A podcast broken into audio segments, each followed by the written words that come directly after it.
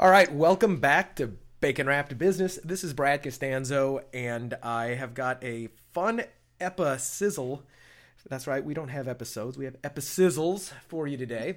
I have got a, a guest named Mark Kaye on the show, and before I bring Mark on, I want to tell you a little bit about uh, the what and the why that we're doing, and kind of the background about how I stumbled across Mark and how uh, his humor is the first thing that kind of brought me in.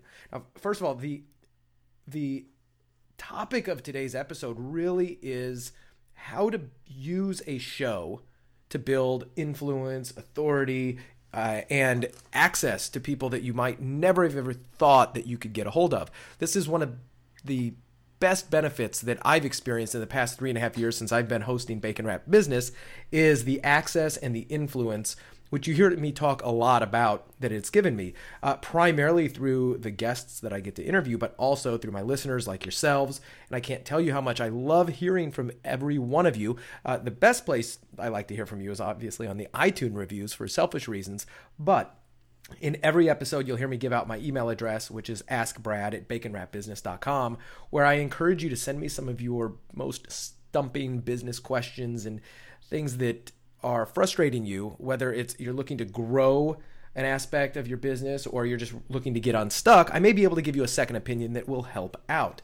But that being said, this is the show that allows me to do that. And I came across a video a few weeks ago or months ago, I want to say, and it was, and I'll put a link to the video in the show notes because you've got to see it, and it's all about what uh, every internet marketing video looks like, something like that and it was hilarious. And then the video went on to make fun of all of the idiocy going on in the and the hype going on in the internet marketing world. And then he offered to sell you absolutely nothing, absolutely nothing. But I got on his list, and after that, I started to pay attention to what he was doing.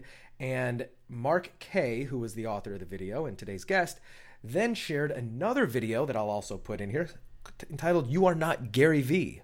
And as a fan of Gary Vee got my attention and I was watching what he was saying and he said, "Listen, you're not Gary Vee, but you don't need to be. You just need a show." And he started to talk about the differences between a show, a podcast, an interview, and quite literally his bullet copy on his sales page for his product, A Thousand Shows, showing people how to create something just like this, maybe way better hooked me in. I bought his product. I went through it, even though I've got a show. I wanted to see what he's doing because I really liked his approach to things.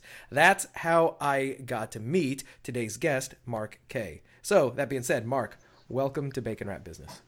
Wow, you made me sound so much better than I actually am. I appreciate that. That's, that's why I get the big bucks. great. Yeah. Thanks. Well, as I mentioned, I, I, I definitely want people to go click the links in the show notes and watch the initial videos that got my personal attention to want to uh, not only just invite you on the show, but even give you money. Yeah, no, I appreciate both of those things. Absolutely. So let's let's go into a little bit of background about um, before we jump into this about yourself. Like you have sure. a show, you're a broadcaster. Are you on the radio as well? Did I see? Uh, yeah, I'm a, I've been a radio broadcaster pretty much all you know ever since I graduated college and realized I needed to make money.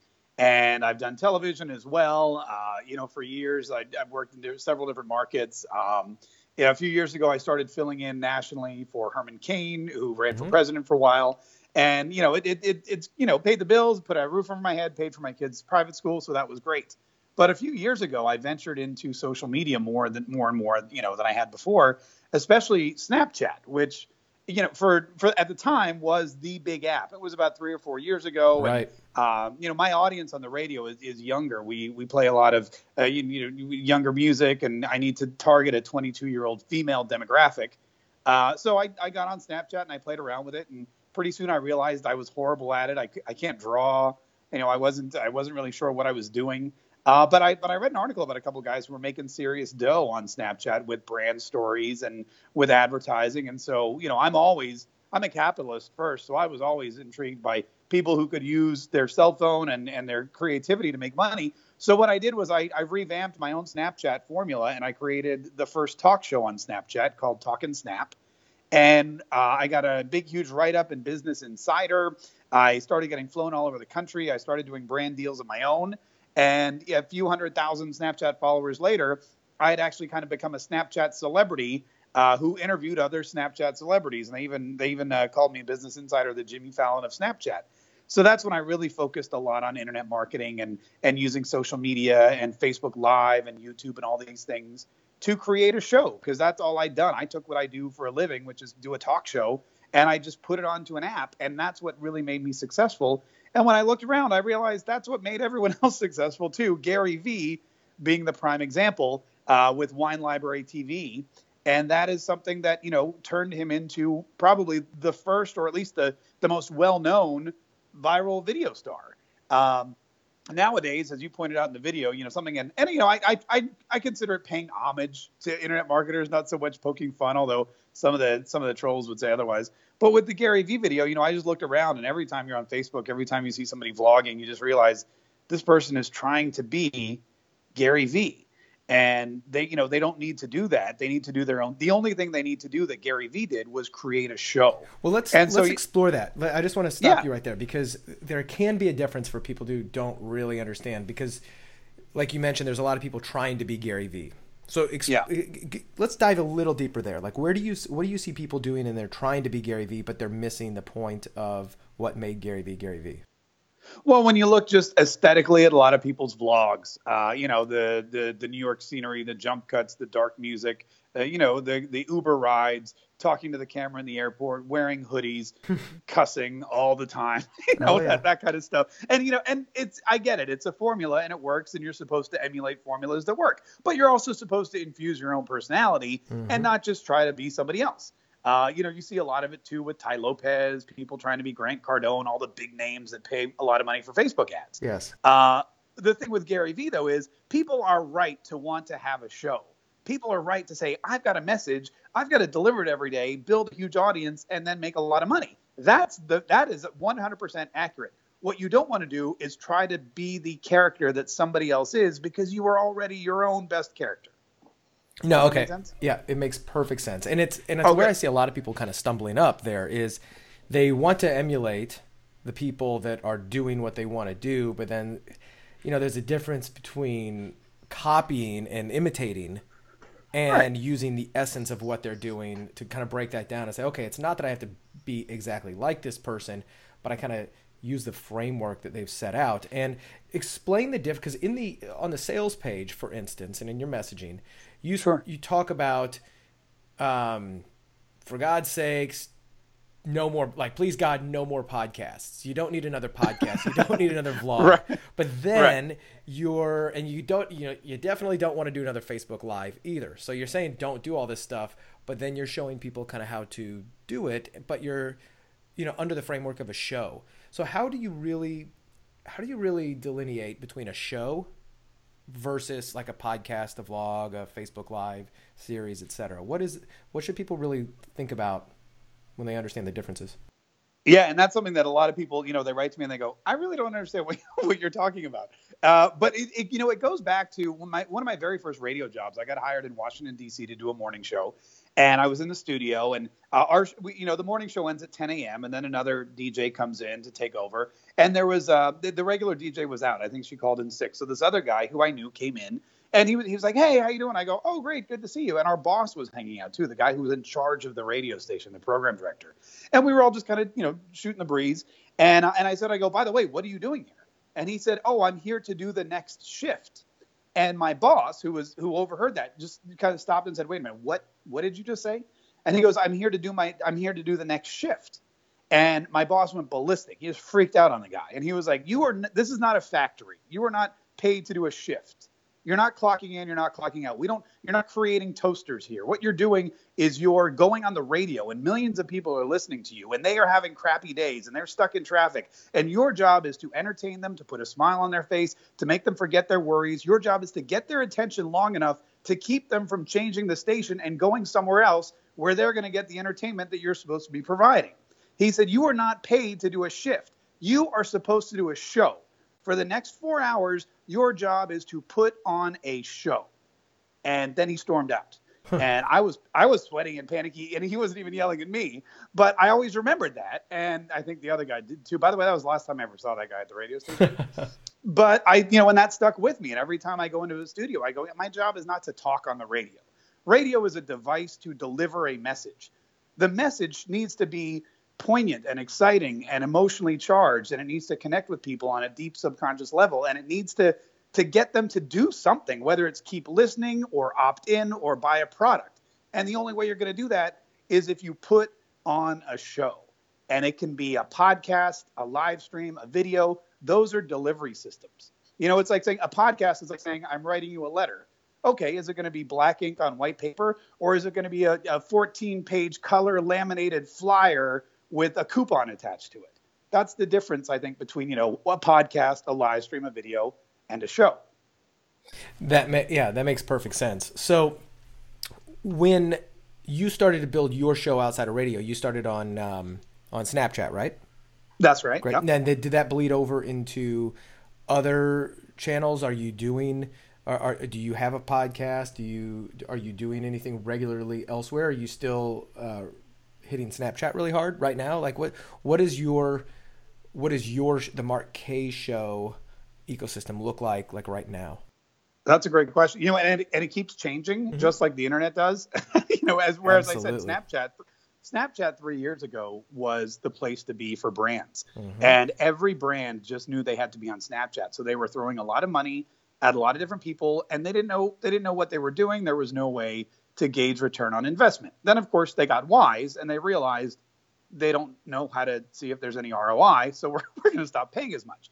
But uh, then I transitioned kind of into training because what I learned was there was a lot of opportunity for people to come and speak about Snapchat. And I got flown all over the world. I went to Germany to speak at a summit about Snapchat. I went to Las Vegas, Dallas. Everyone wanted somebody to come and explain this weird thing to them. Uh, and that was great for about a year or two.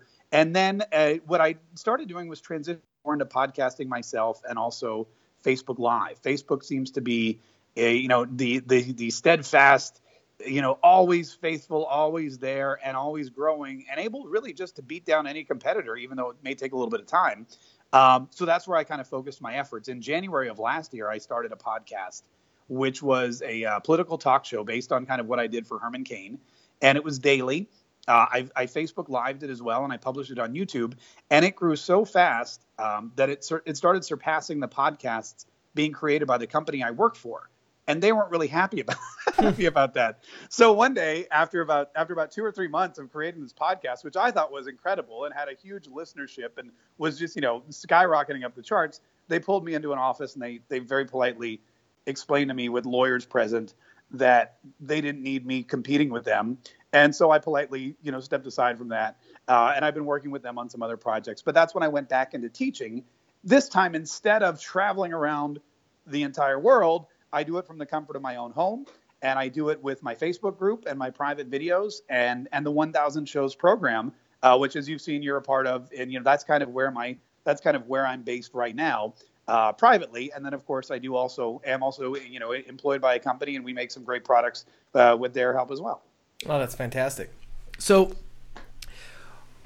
what are the what are some of the ways that because I know that there's a lot of people listening who would love to emulate you know this show their favorite shows you, know all of this and they want to get going what do you think is number one kind of the biggest hurdle they face and then number two, the best way for them to get that initial momentum uh, of listeners of traffics because it's one thing to kind of just put out, uh, you know, put your content out there. And in the past, it was right. a lot easier to get noticed, like on new and noteworthy on iTunes and all of this other stuff. Yeah. And it's becoming much more crowded.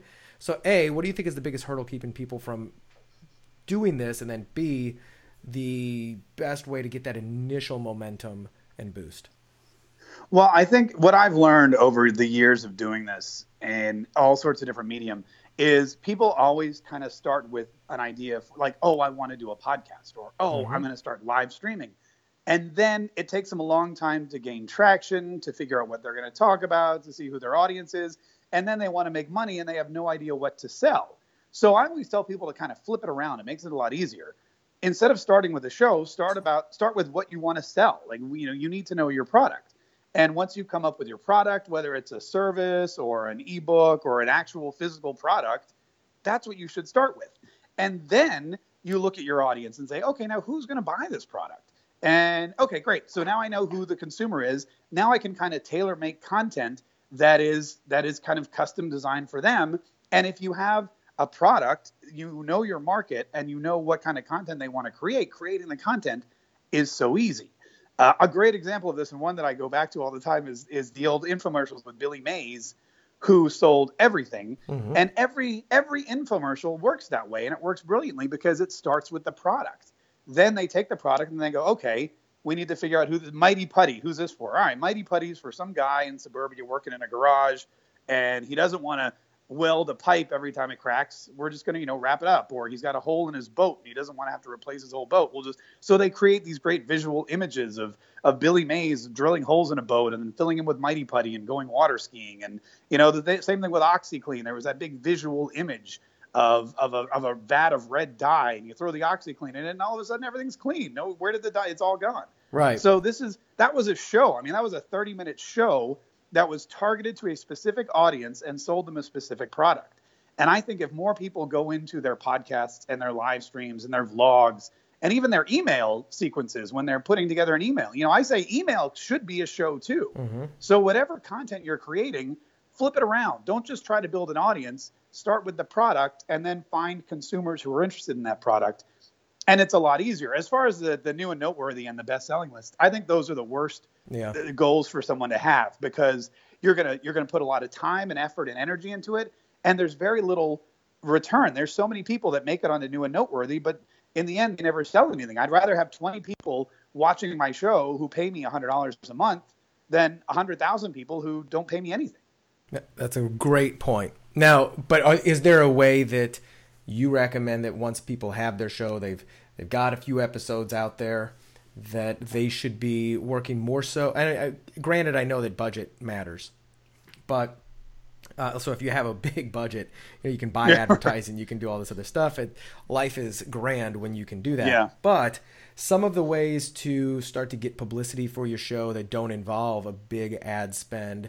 Uh, and especially to get a, a, little bit of that traction. And I say this also because I know that a lot of people, if they put something out, they put a lot of work into it, they put it out, yeah. and then it flops it gets really discouraging to keep going at it and very few people have an overnight hit oh man if you can if you can learn if you can ignore all your flops then you definitely will be successful it's so frustrating especially yeah. When you have you know you wake up in the middle of the night with that great idea and you're like oh i'm going to start this right now and it's going to be my million dollar idea and we all have 5000 of those exactly uh, you know if you if you can just forget about it if you can ignore it and move on to the next that's golden a couple things if you, if you don't have the budget i mean the Gary Vee video again, and if you link to that, is a great example. This is something I knew as I was producing it, I knew would get shared. Um, the, the marketing video too, I knew that would get shared because I knew the audience so well. I'm in these digital marketing groups. I work with digital marketers. I, you know, I'm, I, I watch their videos. I buy their products. I know the kind of the stereotypes, and all my videos and all my humor kind of plays off that stereotype, which is just a way to basically, if somebody is the stereotype, they're going to share it because they can totally relate to it. So I pick, packed every Gary Vaynerchuk stereotype I could into a 90 second video, and that helped it go viral. Now I did put some money into it too because I started selling. Mm-hmm. And and the best thing you can do is if you sell a product that's 100 $200 something that's low end which for most people buying online is low end then you can you can dump even half of that back into facebook ads and see an incredible return so the I mean the Gary Vaynerchuk video I've been sponsoring every day for gosh what's it been like two maybe three months mm-hmm. and and I haven't done anything with it and I keep you know every day I, I get new members I get new people joining my 1000 shows program and it's just been phenomenal. So anything you can do to get that kind of viral impact. If you're looking for bigger publicity, I'll give you one of my favorite tips and this is how I got uh, I got I written up one year in Business Insider, MTV News, AOL.com, and it was all from this one simple tip. If you go to Google and you go to Google Alerts, just type in whatever your broad uh, topic is. For example, I did Snapchat. And every time there was an article or a blog post or a video about Snapchat, Google sent me an email. And what I did was I looked at the authors of all these blogs. And every now and then something big would come up, and I'd just write to the author and say, Hey, I just read your article about Snapchat. Google sent it directly to me. I didn't have to search it out or anything. I have some more information or I have a related story or I'm an expert. I want to give you another take on it. And I got people writing back, sure. I mean, they needed content too. They needed to keep creating stories on these same topics for their publications. So they were happy to talk to people that could help them do their jobs. So then and, would you would you I interrupted there, but would you then send them sure. some of the content that you had created about that for them to look at and then ideally share or would you try to get into a conversation with them? I would try to get directly into a conversation with them. I keep everything conversational. Press releases are death. I yeah, mean, I agree with you. I I get what 50 radio pub press releases a day and I, they just automatically go to my junk mail or I just delete them. Yep. If you you if you want to stand out, then don't write the press release. Go on Twitter and say, "Hey, uh, here verbatim what I do is I say something like, you know, "Hey, I just read your article about podcasting. I have some great information I want to share. Can you give me a good email?" And, you know, 9 times out of 10, they'll at least give you their email address. You send them a little paragraph explaining, you know, say when's a good time to talk uh, you know, what do you, you know, I always say something like, you know, but I'm, I'm, you're the expert. What do you think? Would this be good for your magazine? And they think about it. Sometimes they say no. Sometimes they don't say anything. Sometimes they say, let me talk to my editor. Sometimes they say, yeah, this is, this is right, you know, in line with what we're working on right now. Can I call you? And then, of course, when somebody in the media says, "Can I call you?" or "Are you free?" the answer is always yes. I don't exactly. care. I don't care what you're doing. It's always yes, and that's a great way to get some free publicity as well. Yeah, and I love that strategy. And there's actually a tool that I've used in the past to do uh, this exact same thing called justreachout.io. Uh-huh. Yeah. And it allows you to uh, search everything from blogs to you know different articles and even social on people who are mentioning certain keywords much like that and then it's got all of these pre uh, written highly customizable templates to where you can just click click click click the people you want to talk to and then send out an email, uh, and it's a personal email to them. It's not like a you know a mass one, or if right. it is mass, it looks like that. And they've actually reached you know written quite a bit for you, so that you don't have to think of it yourself if this is not your forte. But oh, they are not a sponsor of the show yet, but justreachout.io is a great service that I've personally used. Um, yet, if you guys are listening. I like that. Yeah, power of positive thinking, Brad. That's exactly right. Yes. Exactly. What about um, some of the bullet points that you write as okay as i mentioned i'm a big copywriter and yeah. i loved the bullet points and the teasers that you put on your sales page i actually think everybody should go check it out just to read these and i wrote down a handful of them that i really liked and i was going to kind of bring them up to you so uh, first of all did, did you just reveal the only way to get on the most whatever list? Was that one of the uh, is that one of the strategies is reaching out to people or is there something else that well there there's a couple ways. One of them is reaching out to people if they're writing a list but yep. you know one of the other things that, that people underestimate is the value of email marketing. And if you have an email list and you want to get on the most whatever list or if you want your view count to go up or if you want some kind of you know instant viewership the best thing to do is to treat that email list like a little army of targeted whatevers that can go and you know uh, Ben Settle Ben Settle always says do your bidding, which is kind of true. Yeah, I love Ben Settle, yeah. Yeah, and uh, you know, and a lot of the, I mean, he told me, I, yeah, I guess if you read his book, there was that one line about bullet points, and he said it only takes one. That's why you need 148 because everyone's bullet point is different.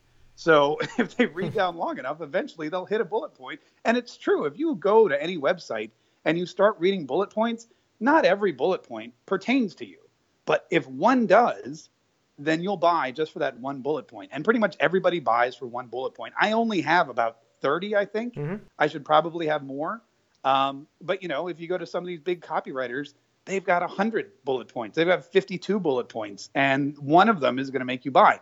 Uh, but you know, back to your question, that is that is one of my strategies is to say, look, if you you know if you want a bestseller on Amazon, you've got to get your email list to go buy the book all at the same time, all on the same day, offer some kind of incentive. If you want to get the most listened to podcast, you know, put in four or five of them and then blast your list over and over again and say, today's the day. I need you to go download all five of them. Because if you have 100 people that download five episodes, you're already at 500 downloads. And, and that's an incredible tool that I think people either are scared or embarrassed to use or just underutilize it.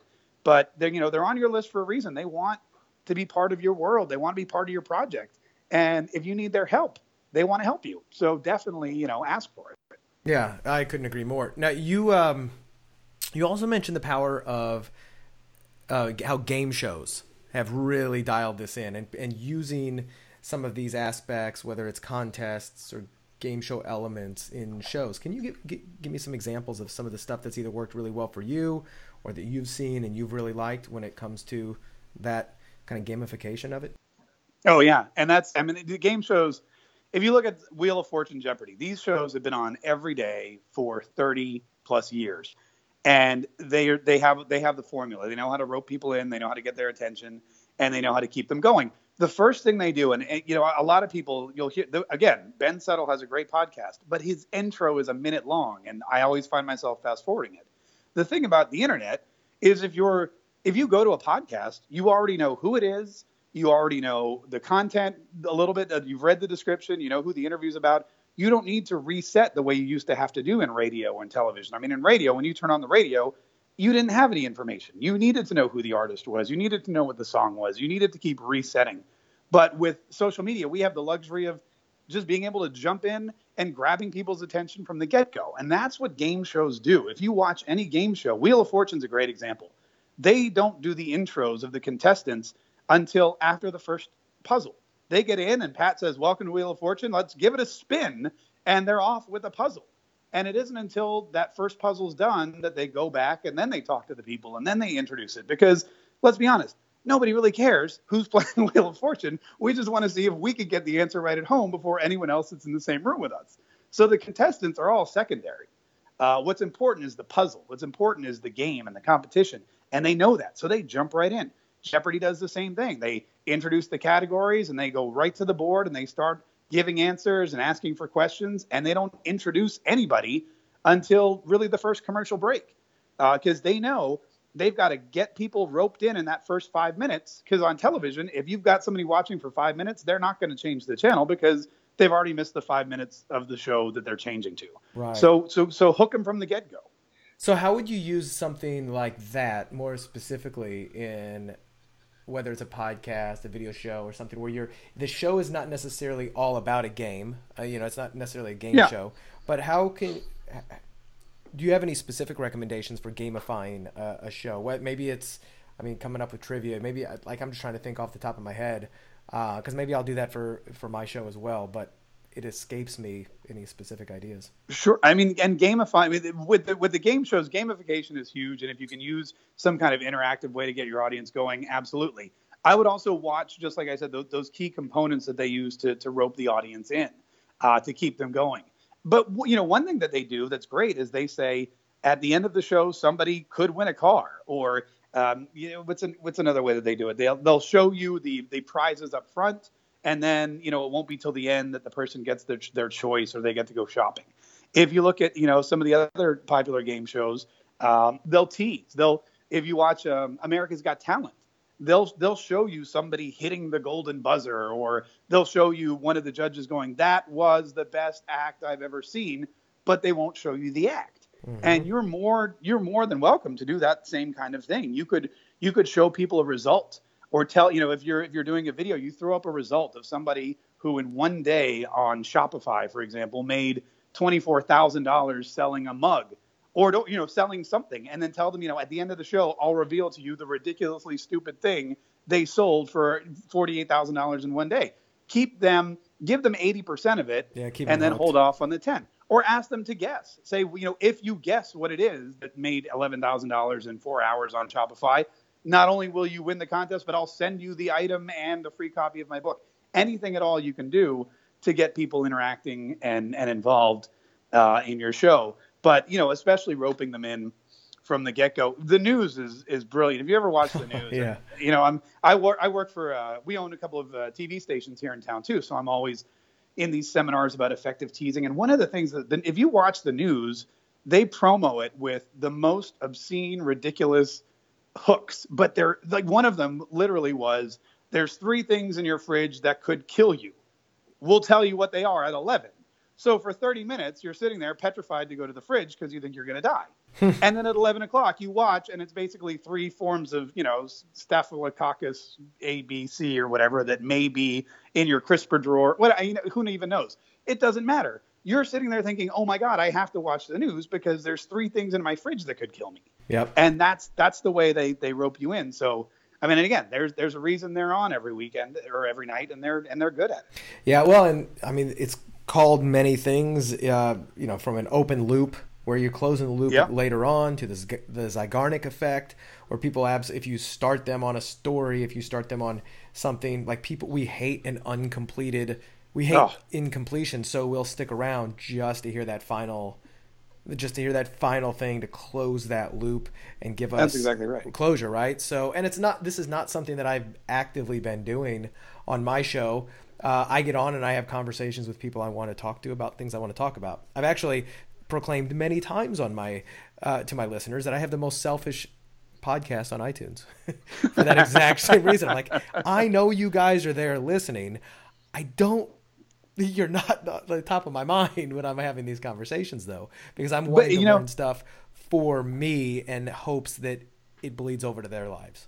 and those are the best shows because anything that you do personally is gonna is gonna print more with people because there's a lot of people just like you that have the same desires and need the same info. I mean, on, you know, on the radio, there'll be times when we plan a bit or a segment or a conversation for a day or two, and you know, we put all this emphasis into it, we practice it, and then we do it, and I'll run out, you know, I'll run home to my wife or I'll go to someone in the office. I'll say, well, "Did you hear that bit today?"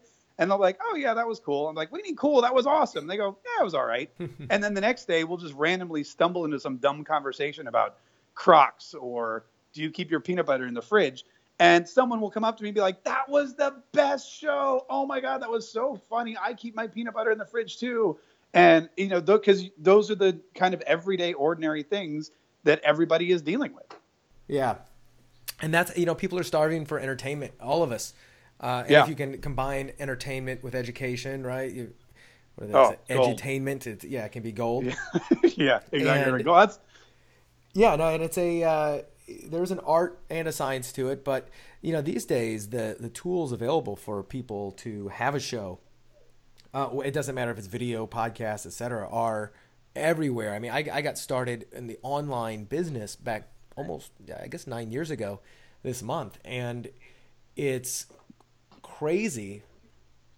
You know, to me, just how much technology has changed and how much more democratized it is for anybody to jump in the game. But at the same time, because it's easier for everybody to get in and there's more noise in the system, you have to be better to stand Yeah. out. So you have to I mean- have a, a framework behind what you're doing and not just get on there and It is true, and you know, there's no like, and I'll be honest with you, there's very little new information. Mm-hmm. Uh, a lot of it's the same or similar information that's being delivered in a different way. You know, you're wrapping yours in bacon, and that works. If you were just, you know, if you had just a regular business podcast, that might not be as exciting and and and successful. Right. And it's having some kind of a hook that a lot. like I didn't personally want to come out with the Brad Costanzo show because I was not a household name. I didn't like I was I'm well known in, you know, my industry, but not Yeah. Out there widely considered an influencer, especially not when I started this. So I wanted to create something that was a hook that the listener could say, "Oh, okay, that's that's interesting," and it created enough curiosity just to go, "What the heck is this bacon wrap business? I don't get it." But that's great because it, it creates curiosity and it can bring people in. Um, and you know, it's funny. I was having a conversation with somebody the other day regarding, you know, they're just getting into this whole world, and they said, "Well, what if I created a, a membership site where I just interview experts every month and charge people like twenty bucks a month for it?" And I go, "Well, you know, that used to work really, really well." Right. right? Like I remember back in the day when Eben Pagan first had his double your dating business and he had interviews with dating gurus and he was selling them for like Yeah. twenty dollars a month and it was like a ten or twenty million dollar a year business. However, because it's so easy for people to do these general interview shows like this, which could which used to easily be put behind a paywall, people expect it for free. So it's a lot of stuff is moving just the general interview to be free. So you do you have to stand out. If you're if you're charging for it, people want insight, not just interviews. And when it's free, they want to be entertained because this, they can listen to an interview absolutely anywhere. Yeah, yeah, and you're right about that. I mean, the uh, the marketing platform now is give information, give information, give information. So what's left to sell? And what I think most people are doing, what I and what I do really, you know, flat out with the 1,000 shows is access. You know, there's I, I'm not accessible to everybody all the time, but on Monday nights at 7 p.m., I do a live Q and A, and you're more than welcome to uh, come in and watch and comment or leave a question beforehand, and I'll answer your question and I'll give examples. And um, you know, I even have a, a, phone number that I'm working in, so people can call and, and get direct access during that time frame, and that's what they're paying for. You're right, because the information is out there, uh, and and you have to give it out to to show yourself as an expert. So now, uh, anything that's behind a paywall or anything that's a membership site, and more people are more looking for that direct access, and that's why you see I mean, a bevy of coaching as well. That's why that's everywhere. Absolutely, yeah. People want the they want the access and they want insights, and mm-hmm. because just general information is so people are drowning in information. Yeah, but it's that's true. Starving for wisdom. I think that's the you know one of the quotes. Who are some of the people's shows? Okay, besides the obviously the Gary V's, the Grant Cardones, the, uh, Tom Bilyeu's from Impact Theory, and people like that. Who are some of the shows that you actually think are doing a good job that you have paid attention to and you think that people might want to look to for inspiration? Does anything kind of come off the top of your head for those? Well, I mean, right off the bat, I probably have, you know, I'll say, I'll say I've, I've been influenced the most, but I'll, I'll just admit it. I flat out stolen the most from a guy named Philip DeFranco, Philly, Phil, Phil DeFranco. I don't know if you're familiar with him. You know, He's a huge YouTuber. He started about 10 years ago and he sat down on his couch and he just, he, he speaks rapidly, as I do, and he jump cuts everything and he just kind of talks about what's going on in news on the internet and he's built a, a huge channel um, and not just a channel but a business. He now has a huge studio out in la and he produces about five or six different channels and on those channels several different shows. Um, he, he's merchandising of the, of the yin yang as well. And he his formula if you look at most vloggers and a lot of people doing you know pre-recorded edited shows with the jump cut with the you know the uh, the the formula that that he's put it together they all come back from him whether they know it or not. So philip defranco is a and he's a down to earth guy. He doesn't do stupid stunts. You know he's not lighting anything on fire. He's not playing video games for 24 hours a day. He's a good solid entertainer who delivers great information um, so I would definitely check him out on YouTube. Philip DeFranco is his name, and he's easy to find. Yeah, I just pulled him uh. So, and his is more of a general show. It's not necessarily. I mean, it's news, current events, pop culture, things like that. Exactly, and he's big on YouTube and and uh, and social media. So you know, whenever there's a you know, whenever they have like, uh, you know, anything in YouTube, like when they demonetized everybody, he's right in there on it, and he dissects the whole thing. And whenever, whenever there's some, you know, PewDiePie does something stupid, he reports on that as well. So there's, there's a whole, uh, it, it is a lot of current events, but it's, it's more importantly social media and internet current events, which is another great reason to watch them. Uh, you know, some of the other great shows that I watch. I mean, I did. I did. Gosh, I spent a. I did spend a lot of time watching Casey Neistat. Yeah, um, I've always loved Casey number one. Stuff. Yeah, I mean, I know him. I've actually been in on his vlog. Nice. Uh, and I've been to his studio, so I always like to kind of watch the progression. But he definitely, you know, cinematically does more than most people, and that's, you know, he, he's okay. Thing. He's an right, and he goes with his strength. Like for example, you pointed out, I do comedy, and so I can I can go out there and try to be Tony Robbins and try to inspire people to walk on hot coals. But really, I'm not going to do that. I'm just going to laugh at them when they burn their feet. So I, I have to go with what I know, and comedy is what I know, and that's what actually helped me helped me work. What Casey Neistat knows is taking drone footage of New York City and riding a skateboard while operating the drone and just looking cool. I mean, again, as a speaker, he's very monotone. He doesn't really have super in you know insight, but he makes this beautiful film, and he does it every day. And that's that's another great person to watch. Uh, I love watching the tasty videos. I mean, oh, those are great. If you want to talk about something that is a marketing sensation, the tasty video is the it takes any recipe. You can cook anything from a from a from a cookie stuffed brownie to a you know a turkey dinner, and they'll break it down for you in a minute and a half. And everything they cook, look, you know, you're like, I want to make that tonight. It's so delicious. And now after doing this for years and accumulating, I think something ridiculous like 50 million Facebook fans, they've started selling a hot plate. And I imagine they're selling a lot of these hot plates because uh, they're they're featured in every one of the videos. So you know, I watch a lot of stuff, and and I just kind of try to see what's working for people and and why it's working, and then kind of twist it and turn it to match my own style and message and talents. Yeah, that's fantastic.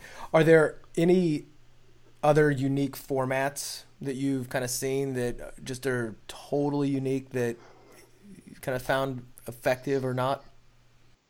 Well, Snapchat for a while was great because you could literally just draw on top of photo and video right. and create whatever you wanted. And, and some of my uh, some of my you know really good friends now who are who are professional Snapchatters, the what they've been able to create with just their finger and a phone is just insane. But that's kind of you know going away now. People are moving more toward Instagram. Instagram.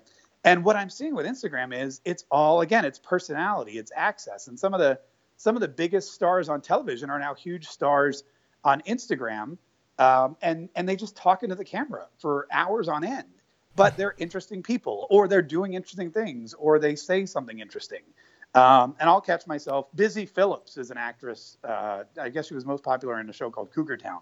And I don't even know if she's on TV anymore, but I watch her on Instagram every day she's super popular. Jason Biggs, his wife, uh, has a super popular Instagram account. She's very sarcastic. She makes fun of him all the time, and you know she's become a bigger star than he. In fact, he's on a like a Hallmark movie or something or an ABC Family movie, and I go, oh look, it's Jenny's husband, uh. because now to me that's who that's who I that's where I see him. I see him on her Instagram account. So you know, I just like I said, I try to watch as many different people as I can. Uh, but you know, if you can if you can create a new formula if you can take what you do and do something different with it. Uh, when the flip cam, do you remember the flip cam? Oh yeah, I sure do. And when the when the flip cam came out, uh, I started doing something. I called myself the Flip Chef, and I started cooking recipes. They were similar to Tasty videos before Tasty, but I had my son in there, and we had we did you know Tom Colicchio's meatloaf that we saw on Top Chef one day, and I tried to make those peanut butter cookies with the Hershey's Kiss for Christmas, and you know those videos got several thousand views. But then what happened was the, the flip company went out of business. So being the flip chef didn't really didn't really pan out because everyone just started shooting video on their iPhones. Uh, you know, but but again, just take your talent, find a unique twist, try try something new. If it fails, try something else. Like you said, if that fails, try something else. I mean, 1,000 shows is not my first foray into membership programs. It's probably my 4th mm-hmm. but it's the first one that's actually worked because I learned from people. I learned what people wanted. I learned the frequency they wanted it. I learned how they wanted their content delivered. I learned about myself. I learned, you know, I tried to do a newsletter like Ben Settle, but I realized I don't have the patience to write a 16 page newsletter every week, ever every month rather. But I can turn on a camera and talk for an hour, no problem. So you need to look at what your audience wants. You need to look at what you're capable of doing, what you do best, and try to find a happy medium. No, I love that. That's very, very sound advice. What um, what's kind of a nut you're trying to crack right now in your business, your life, and by that I mean maybe it's just get more eyeballs on your offer of helping people to create their own show, which is thousandshows.com, right? Uh, yeah, 1000shows.com. What uh, and, what else? Are there is there anybody you're looking to meet, people you're looking to hire, skills you're trying to learn, nuts you're trying to crack? Is where we well, can you know, potentially help you. And well, no, I, I appreciate all that. I mean, I have uh, you know, I've been I've been kind of in the radio business forever, and, and one thing that I you know I've always wanted to do and, and kind of look to do is foray from what I do now into entertainment, which is entertainment radio, into full time talk radio. Uh, you know, I'm always looking for opportunities with that. As far as online, one of my favorite things to do is speak to an audience mm-hmm. and getting up on stage you know going to these huge events is is my favorite thing even more so than than radio and television yeah no, i love it as um, well it's the it's the best feeling in the world you get that you know if something you say you can hear the people gasp oh wow i never heard that or you can hear them laugh or not laugh which is another great you know which is just as that's just as informative mm-hmm. if you mm-hmm. crack a joke and nobody laughs and that's my favorite thing now the difficulty i have there is being able to travel with a full time job, with two kids and a wife. Um, so this this 1,000 shows has actually kind of been. It's like I get to, go out and speak every single week, but I just do it here at my home office, and and I don't have to travel uh, around the around the world. So it, that's how I kind of look at it. I look at it as these pe- these are people that are that are paying money. They're coming to a conference every week. They have questions. They need me to to give them that aha moment, and I have the power to deliver that you know, basically in my underwear and then go to bed and wake up and go to work. And that's that's kind of why I'm building it and that's why I think it's successful and that's why I'm I'm going to continue to build it. No, that's that's great. Now, I have um I think I found one more bullet point. Oh, good, yeah. That you said. and it goes back to actually there was two. What is the Donald Trump press conference tactic that makes people addicted to watching you? Oh, the Donald Trump press conference tactic is to never answer the question. He, I mean, if somebody asks you a question, the thing about the thing you need to realize with questions is, and and the best speakers and the most successful people do this. A question is just what you need to sit through before you get to deliver your message. And every press secretary, every political uh, superstar knows this. That when someone asks you a question, all it is is 20 seconds where you have to be quiet before you can say pretty much anything you want. In fact, I've done it nine times during this interview. You've asked me a question, I've delivered some answer that I wanted, you know, that I wanted to tell you, and then I go, "Oh, wait a minute, I should probably circle back to the actual question." But that's something that you need to you need to, you know, realize if you have pertinent information, you're just, you know, a question is just somebody taking a little bit of time before you can you can put on your show is basically what it is. And that's what Donald Trump does better than anyone. He never answers the question. He says what he wants to say and he gets it out there. That's fantastic. That's so true. Well, I can tell you my my audience this like hopefully you guys have enjoyed the insights that Mark has been sharing. Uh, as I mentioned, I actually saw this. I went and I purchased the thousandshows.com, which a, a lot of it is stuff that I didn't personally need, but I'm the type of person to where if I think there's one or two nuggets that will help me out, I'll invest in myself and I'll put that out there. And Mark, you've done a great job. I'm looking at the inside of the membership area now for a thousand shows, and people will be very surprised by how affordable it is. Oh, thanks. Um, but he does show you how to pick your product, how to pick your audience, your medium, your network, and go through the most important things that are necessary to not only just get the show up off the ground. And by the way, the technical stuff is the easiest, by far the yeah. easiest. It's so easy to create a show technically. The um, it's it's creating a framework for putting the content out that can be the most frustrating for a lot of people. I mean, I I'm kind of good at this naturally, and it was still frustrating. It took me a long time to kind of understand the format that I wanted to have. So, if this is something that you, dear listener, have thought about doing, and I recommend highly having a show. Uh, it is when I when I look back at the course of just the past year and all of the really cool business opportunities and uh, that I've had this year from clients to partnerships, etc., 100% of them have come as a direct result of the podcast Bacon Wrapped Business that you're listening to now. Sometimes it's from the guests, sometimes it's from the audience, but it's really amazing at you know a show's ability to not only give you access to influence, but build your own access and your own influence. And the two of those just work like compound interest, and you'll be amazed at how some of the opportunities that'll come your door through your door uh, when you start to do this. And you don't have to be the biggest show in the world as long as it's something good and it's adding value in the form of entertainment or education or combination thereof. But I highly recommend that you go check out 1000shows.com if you like if you've liked what Mark has had to say because he's going to show you a very simple way to get this going and off the ground. So, Mark, there's a little unsolicited testimonial for you. That I'm going to have that transcribed and put that's amazing. Thanks, Brad. that was great. No, by that all, was better than anything I wrote. no, but by all means. Um, now, to all of my listeners, I should have some kind of a contest or a game gamification aspect on this. I don't. However, I do want to make a request to everybody. I just finished reading a um, uh, a fantastic book, and I'm about to go on vacation for you know three weeks over the course of Christmas and New Year's. I'm going to Brazil with my lovely wife. It's going to be amazing, and I'm not going to be able to speak to anybody down there except for her because uh, nobody speaks English, and I don't speak pork and cheese. So, I need book recommendations. I need you, dear listeners, to email me at askbrad at baconwrappedbusiness.com books that have inspired you, educated you, uh, provoked your thoughts, and that have really made an impact on your life. I will probably read four or five books when I'm down there. And if I read one of your books, I will send you a very special surprise gift. You just have to email me at askbrad. Oh, see, I just gamified this shit. Look at me. Look at see, it's not that hard. it's not that hard. Uh, to ask Brad at baconwrappedbusiness.com. Go check out Mark's uh, program 1000shows.com and take a look at that. Also, take a look at some of the show notes because you'll see some of the uh, videos that we talked about in here, uh, including the ones that originally got my attention to Mark. And I think uh, you'll really like what you see and potentially be very inspired.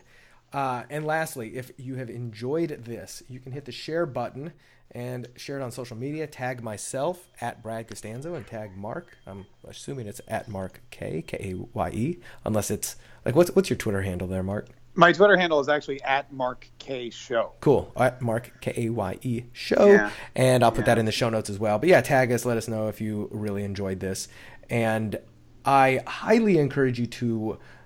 Uh, to subscribe to the show if you haven't, because next week I do have another cool surprise episode coming up for you. You do not want to miss it. And Mark, thank you so much for being a guest on Bacon Wrapped Business today. Oh, hey, thanks so much. The pleasure was mine. This was so much fun. I, I enjoyed it. Good. I'm glad. Guys, I will see you next week. Stay tuned and uh, don't hesitate to reach out and let me know if I can give you a second opinion on something that's not quite working the way you want it to. Talk to you soon.